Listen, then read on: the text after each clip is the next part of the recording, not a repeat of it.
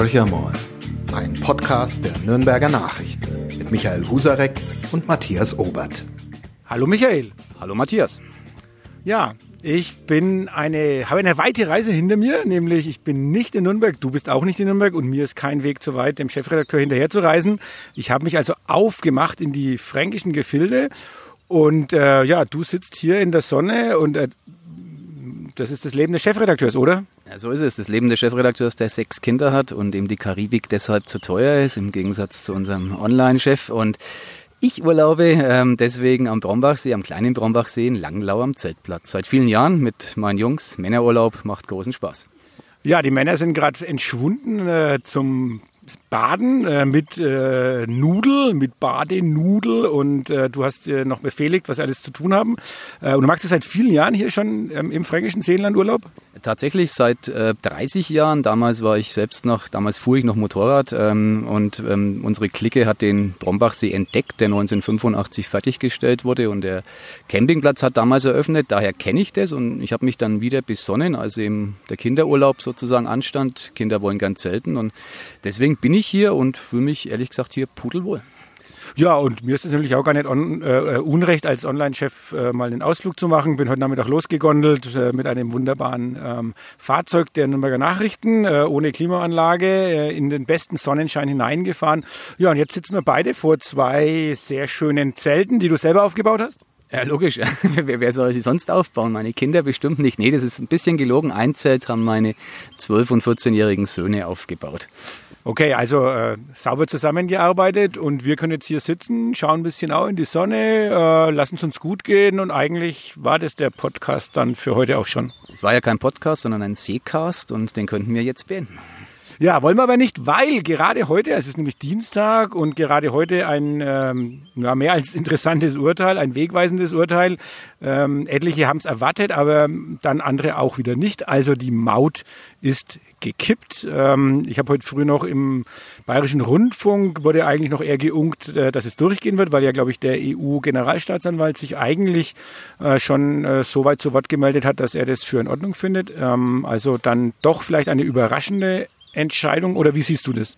Ich halte es für eine total richtige Entscheidung, ein Sieg der Vernunft über den Populismus. Das war so der letzte Ausfluss der alten CSU. Diese Mautgeschichte, wer sich erinnert, die musste unter allen Umständen durchgepeitscht werden. Wirklich wieder jede Vernunft. Jeder hat gesagt, lass den Blödsinn, kann so nicht funktionieren. Das war nur gedacht zur Beruhigung der Volksseele, so dachte die CSU vor wenigen Jahren noch, weil wir Deutsche, wenn wir ins Ausland fahren, in Österreich zum Beispiel, die Vignette, das Pickerl uns kaufen müssen und das konnte im Denken der CSU so nicht stehen bleiben. Deswegen die Maut, ohne dass die Deutschen, die bayerischen Bürger insbesondere, irgendwie zur Kasse gebeten werden sollten. Die hätten sozusagen ein Koppelgeschäft bekommen, weniger Steuer bezahlt und es wäre 0 auf 0 ausgegangen. Das kann rechtlich nicht funktionieren, hat damals fast jeder gesagt und jetzt ist es schwarz auf weiß da und der Katzenjammer in der CSU ist groß, wobei ich unterstelle, Markus Söder wird es natürlich wieder richten und sagen, ja, das war halt mal früher so, heute ist alles anders. Ja, es ist ja, glaube ich, eine Horst Seehofer-Geschichte noch gewesen, 2015, wenn ich mich richtig erinnere, hat man es auf den Weg gebracht, sollte jetzt 2020 dann eingeführt werden, also das Urteil kommt so ungefähr kurz vor knapp. Aber trotzdem stellt man sich so ein bisschen die Frage, war das wirklich, es war doch eher von Anfang an ein Schuss in den Ofen. Also die Begeisterung in der Bevölkerung hat sich ja sehr in Grenzen gehalten. Und die Österreicher haben ja dagegen geklagt. Also die das Pickerl haben, die klagen dann gegen eine Maut, die in Deutschland eingeführt werden hätte sollen. Ja, wobei die vollkommen zu Recht klagen, weil das Pickerl in Österreich zahlt der Österreicher genauso wie wir Deutsche. Der kauft sich dann eben sinnvollerweise ein Jahrespickerl, während wir Deutsche, ich bin selber oft in Österreich, mit 10 Tagespickerl und vielleicht mal einem 2-Monats-Pickerl über die Runden kommen. Das ist gerecht, weil jeder sozusagen einigermaßen gleich zur Kasse gebeten wird. In Deutschland wäre es ja eben anders gewesen. Die Deutschen hätten nicht bezahlen müssen. Horst Seehofer hat damals vieles gemacht, ich sage es mal vorsichtig, was den Hauch oder den Ruch des Populistischen hatte. Das war so vielleicht sein letzter großer Akt und witzigerweise sind die Figuren, die dafür politisch verantwortlich sind, ja noch in Amt und Würden. Der eine, Herr Dobrindt, ist befördert, CSU-Landesgruppenchef in Berlin. Der andere, Sven Scheuer, muss jetzt irgendwie die gute Miene zum bösen Spiel machen. Nicht Sven Scheuer, ich sage immer Sven Scheuer, das ist der Fußballtorwart, der Verkehrsminister. Du bist ja doch der Klubberer und du bist mehr beim Fußball als bei der Politik. gibst endlich zu. Im Urlaub, ja, jetzt ist gerade der halbe Campingtisch umgekippt, der sehr wackelig steht. Aber Verkehrsminister Scheuer muss es jetzt ausbaden und ich bemitleide die beiden nicht. Ja, die ersten Stimmen der CSU, naja gut, man versucht sich, glaube ich, doch ein bisschen wegzuducken. Keiner will so recht gewesen sein. Glaubst du, dass es der CSU insgesamt Schaden zufügen wird? Weil die CDU war ja damals auch kein Fan der Maut. Also es war ja wirklich eine reine CSU-Geschichte, wo man halt die Stärke dieser Partei auch beweisen wollte. Ich glaube, dass das bizarrerweise nicht so ist. Du hast vollkommen recht. Die Kanzlerin hat 2013 noch gesagt, im Bundestagswahlkampf damals, mit mir wird es keine Pkw-Maut geben. Da sieht man schon, wie die Fronten innerhalb der Union verhärtet waren. Jetzt gibt es ja auch tatsächlich dann keine und der CSU wird es deshalb nicht schaden, weil da ja der Machtwechsel von Seehofer zu Söder erfolgt ist. Söder selbst, davon bin ich überzeugt, wird so eine politische Dummheit niemals in die Wege leiten und er wird jetzt irgendwie beredt schweigen zu dem Thema, glaube ich. Ja, und was hast du eine Idee, wie Verkehrspolitik jetzt in Deutschland weitergehen kann? Also einerseits haben wir diese Klimadebatte, die tobt sozusagen. Andererseits ist auch klar, dass Scheuer eigentlich die Autofahrer nicht belasten will, in keinster Weise, die deutschen Autofahrer. Im Gegenteil, will ja auch weiterhin auf Straßenbau setzen. Andererseits jetzt im Moment so vorsichtige Ansätze, doch mehr in den öffentlichen Personennahverkehr zu investieren. Ja, aber woher soll das Geld kommen und was glaubst du, wohin die Richtung generell gehen wird? Die Richtung kann ja nur, ich glaube, das deutet sich auch an, dahingehend, dass man das Thema CO2 in die Verkehrspolitik einfließen lässt. Da scheiden sich gerade die Geister, ob es über die Besteuerung, also sozusagen über eine Bestrafung, wenn man das im Unionsjargon so stehen lassen möchte, erfolgt oder ob es über Anreize erfolgen soll. Sprich, diejenigen, die CO2 günstige Fahrzeuge erwerben, kriegen sozusagen Vergünstigungen steuerlicher Art. Eins von beiden wird es werden. Stand heute wird es dann, wenn die GroKo noch in Baden-Württemberg bleibt, wird es wohl eher die Lösung sein, dass es keine Steuer gibt, aber dafür eine Entlastung für die, die sich vernünftig verhalten. Also es wird umgelenkt im besten Wortsinn auf den Straßen. Pkw-Maut ist da ein Relikt von gestern. Ja, und das ist das Stichwort Große Koalition schon gerade genannt. Sonntag hat man getagt, hat nochmal versucht, sozusagen ein paar Dinge auf den Weg zu bringen. Ja, die Meinungen gehen, glaube ich, ein bisschen auseinander. Ob es wirklich nochmal ein großer Wurf war, sicherlich sowieso nicht. Aber ist das nochmal was die Koalition über die nächsten Monate retten kann? In wesentlichen Teilen ist man nach wie vor unterschiedlicher Meinung. Also das geht um die Grundrente mit Überprüfung oder nicht. Also da scheint es ja keine Einigung zu geben. Es gibt ein paar andere Sachen, die man jetzt noch auf den Weg bringen will. Aber es wirkt, für mich persönlich wirkt es ein bisschen lustlos, wie man das Ganze jetzt angeht. Es muss ja lustlos sein, ein Ehepaar, das sozusagen die Trennung schon beschlossen hat, aber noch zusammenlebt, da entsteht keine Lust. Die GroKo ist genau so ein Ehepaar. Warum wollen sie die Trennung jetzt nicht vollziehen? Auch das ist super nachvollziehbar, weil der Wähler massiv sowohl Union als auch SPD abstrafen würde. Das ist die Angst vor dem Verlust wichtiger Mandate, wichtiger Posten, letzten Endes von ganz, ganz viel Geld, Parteienfinanzierung als Stichwort, Fraktionsmitarbeiter und so weiter. Da hängt viel Kohle dran, das wollen die beiden nicht. Das ist sozusagen der Kitt dieser Beziehung. Das ist kein lustvoller Kitt. Das ist eher so aus der Not heraus. Und sie wollen sich jetzt mal mindestens in den Herbst retten. Und ja, die Grundsteuer, die wird unterschiedlich interpretiert. Keine Ahnung, was da richtig ist. Ganz offen verstehe ich zu wenig von dem Thema. Die Grundrente ist außen vor. Man kann sich so retten über ein paar Monate, aber dass diese Koalition vor dem Aussteht, steht für mich außer Frage. Ja, das werden wir erwarten können. Dafür haben wir in Nürnberg nochmal eine neue Konstellation, also eine Konstellation, über die wir beide schon mal auch gesprochen haben. Auch letzte Woche mit dem Andreas Franke, dem Leiter der NN-Lokalredaktion, ist der Name der grünen Kandidatin schon gefallen. Es ist also dann doch die Landtagsabgeordnete geworden, die sicherlich aber auch den bekanntesten Namen hat. Und ja, wir haben ja letzte Woche schon ein bisschen so spekuliert, wo es hingehen könnte. Was ist deine Meinung dazu? Wird es jetzt so richtig spannend? Ist es ein richtiger Dreikampf? Jein, also es ist zumindest aus der grünen Perspektive die bestmögliche Lösung. Die Grünen wollten eine Frau, was ich für sehr richtig halte, angesichts der Männerüberlast der anderen Bewerber.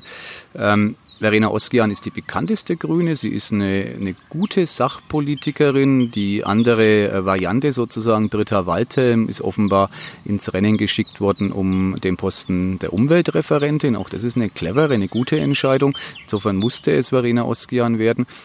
Sie ist natürlich, ich würde mal sagen, genauso unbekannt wie Thorsten Brehm, vielleicht sogar noch ein bisschen mehr in Nürnberg. Das wird die große Kunst sein, sie bekannt zu machen. Sie ist aber streitbar, ohne polemisch zu sein. Also ich glaube, das wird ein interessanter Wahlkampf. Die lässt sich nicht abspeisen. Ich denke jetzt an Podien, wo Herr König, CSU-Kandidat, mit drauf sitzt. Die ist nicht so leicht in die Enge zu treiben, die Frau Osgyan, weil die clever ist. Die hat wirklich was am Kasten und ist sachpolitisch mit allen Wassern gewaschen. Bisher eher auf der landespolitischen Ebene. Da muss sie sich die kommunalpolitischen Themen aneignen. Das hat sie bisher nicht am Schirm. Sie ist auch keine Stadträtin. Das wird so ein bisschen ihr Dilemma sein. Die beiden anderen plaudern sozusagen aus dem Nähkästchen. Der König und der Brehm sitzen im Stadtrat seit Jahren. Denen ist kein Thema, kein Baum in Nürnberg fremd, der krank ist. Verena Osgyan hat da ein bisschen Einarbeitungsdefizit. Das wird sie aber rasch aufholen und wird ein super spannender Dreikampf. Und wenn wir uns mal anschauen, auf welcher Welle des Erfolges oder Sympathiewelle, nennen wir es mal so, die Grünen im Moment schweben, ist da der Name überhaupt noch so wichtig? Also man hat ja manchmal den Eindruck, wenn man die Umfragen sich anschaut, eigentlich vollkommen egal, fast so wie bei der CSU, wo man in den 60er Jahren gesagt hat, kann man einen Sack Mehl aufstellen, wenn CSU draufgeklebt ist, dann wird er in Bayern gewählt werden. So weit sind die Grünen bei weitem noch nicht, aber allein, ich glaube, wenn man vor 2-3 Jahren, und das ist jetzt kein langer Zeitraum, prognostiziert hätte, dass die Grünen bei 26-27% bundesweit liegen könnten. Hätte es sein können, dass man vielleicht als politischer Redakteur vielleicht ein bisschen kaltgestellt worden wäre. Deshalb habe ich schon den Glauben daran, dass sie sehr, sehr gute Chancen hat, in die Stichwahl zu kommen. Und wenn sie mal drin ist, dann ist alles möglich, oder?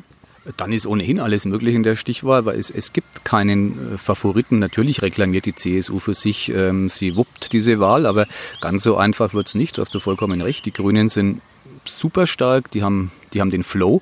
Mal gucken, ob der bis März 2020 hält. Wenn dem so ist, dann ist es tatsächlich ein Triumph der Sachpolitik über die Personalpolitik, das wäre ja auch mal interessant. Kommunalpolitik lebt von Namen, aber du hast absolut recht, wenn du sagst, die Grünen können momentan im Grunde viele Köpfe aufstellen, weil es gar nicht so relevant ist, wer es denn ist, weil ihre Themen einfach überzeugen. Und deswegen kann es gut sein, dass wir da eine Überraschung erleben und dass ein Kandidat, der sicher davon ausgeht, in die Stichwahl zu kommen, eben nicht dort landen wird. Und nochmal, ich finde es für super angemessen, für super richtig, dass in Nürnberg auch eine Frau endlich gute Chancen hat, das höchste Amt, das diese Stadt zu vergeben hat, auch zu besetzen und auszufüllen. Und Verena Osgyan könnte das.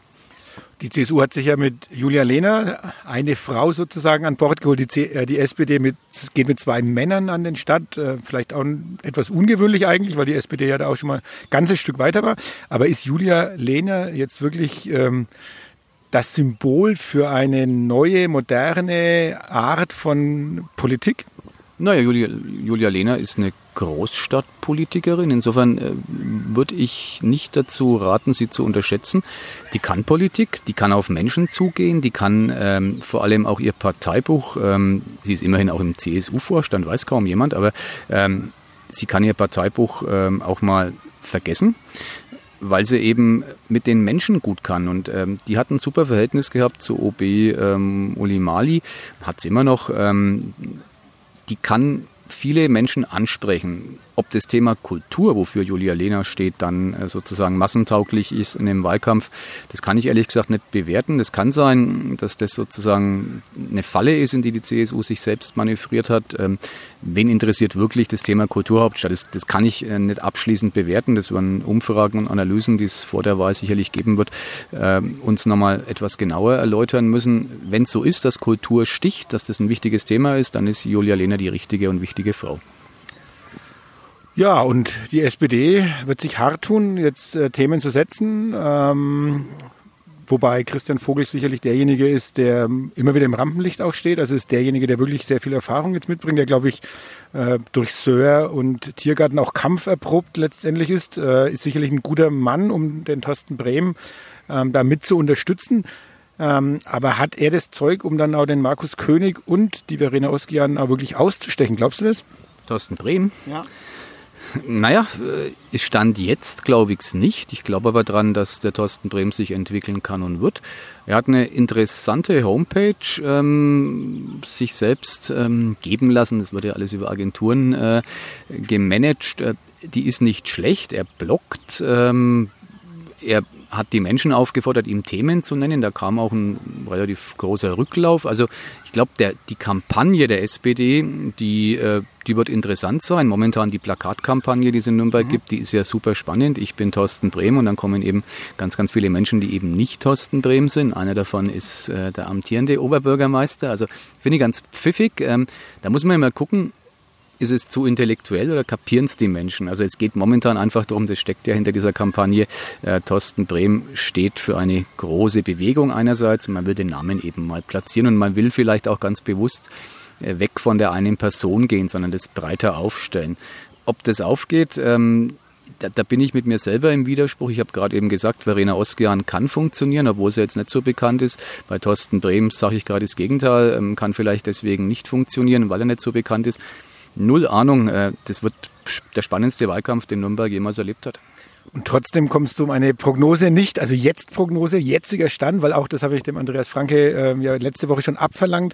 Was ist dein Tipp? Wer schafft's? Wer schafft's in die Stichwahl? Also Stichwahl, glaube ich, sind wir uns beide wahrscheinlich einig, aber wer schafft's in die Stichwahl? Das ist momentan ganz einfach, Stand Juni 2019 am Brombachsee sitzend, wird Marcus König gegen Verena Osgyan in die Stichwahl gehen.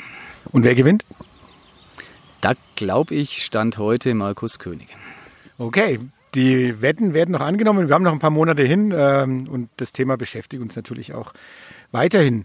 Ja, wir können uns jetzt überlegen, ob wir noch ein weiteres politisches Thema anreißen oder ob wir uns so langsam mal in Richtung Biergarten bewegen, die Beine...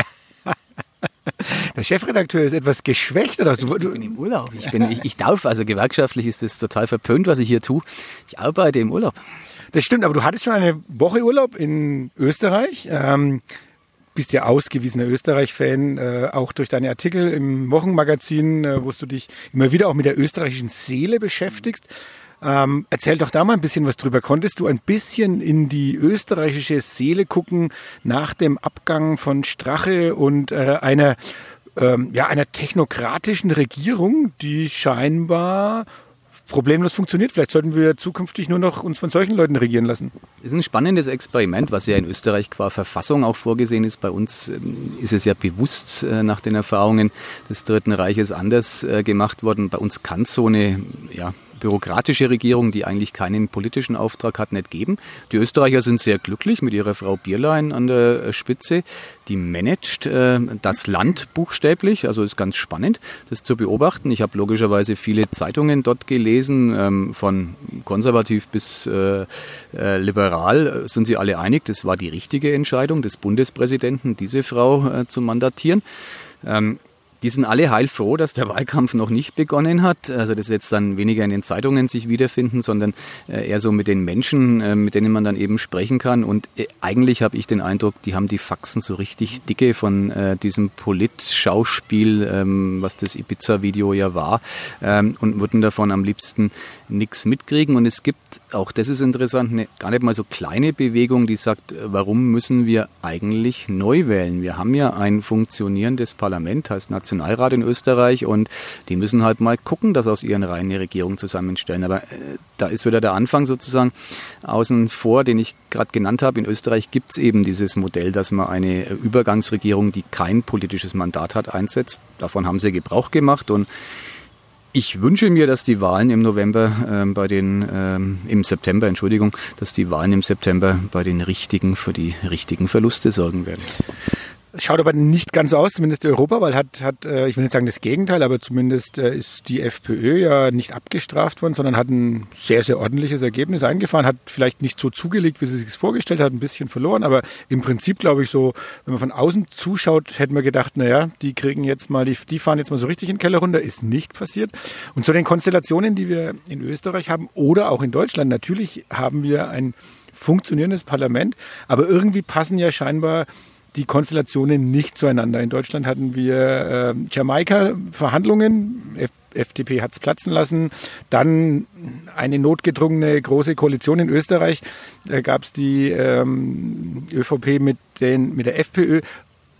Und natürlich könnte ja dort auch eine große Koalition an den Start gehen, aber vielleicht schauen die auch ein bisschen nach Deutschland und sagen, Gott, um Himmels Willen, das tun wir uns nicht an. Ja, die schauen vor allem gar nicht mal so sehr nach Deutschland, deswegen, die hatten ja über lange Jahre diese GroKo, SPÖ und ÖVP mit unterschiedlicher Führung auch. Mal waren die einen größer, vor langer Zeit die SPÖ noch, dann die anderen, die ÖVP. Da haben sie noch mehr die Schnauze voll, sage ich mal salopp, als bei uns die Menschen von der GroKo. Also das ist so ein bisschen das Dilemma. Die Grünen in Österreich sind nicht so stark wie jetzt die deutschen Grünen, noch nicht. Keine Ahnung, wo das hinführt. Ist derzeit nicht absehbar. Und die anderen Listen, die im Nationalrat sind, Neon beispielsweise, sind auch nicht so richtig groß. Es wird nicht so leicht sein, eine Koalition zu schmieden. Man könnte eine mit vielen kleineren Partnern machen. Aber ich glaube, die Österreicher sind vielleicht so ein bisschen Stehaufmännchen im negativen Sinn. Das zeigt die Personalie Strache. Der gute Herr Strache muss ja jetzt eine kleine Auszeit nehmen. Dafür hat man die Frau Strache jetzt in Wien mit einem todsicheren Listenplatz für den Nationalrat aufgestellt. Die wird also sozusagen an ihres Mannes statt im Parlament dann sitzen. Das ist der schiere Wahnsinn. Also wenn jetzt Markus Söder irgendeinen Blödsinn machen würde, würde man Frau Söder-Baumüller dann nominieren. Ist bei uns glücklicherweise mit unserer politischen Kultur undenkbar. Und die wird dann so lange den Job ausüben, bis ihr Mann wieder kann. Oder ist Mann und Frau völlig wurscht, das kann auch andersrum sein. Ein Partner ersetzt den anderen. Also das ist schon, ist auch ein Statement. Ja, aber es scheint in Österreich und auch in anderen Ländern ja durchaus zu funktionieren. Ja, Österreich, können wir mal einen Haken jetzt hinsetzen? Machen wir noch einen kleinen Exkurs vielleicht in unsere neuen Bundesländer. Da stehen ja auch Landtagswahlen an. Da schaut es ja dunkelbraun aus, muss man sagen. Gerade mal jetzt noch in Görlitz den Oberbürgermeister sozusagen verhindert. Letztendlich ja wirklich nur dadurch, dass der Kandidat oder die Kandidatin der Linken, der Grünen nicht mehr angetreten sind und man dann zu sich so ein Bündnis für die CDU zusammengeschlossen hat.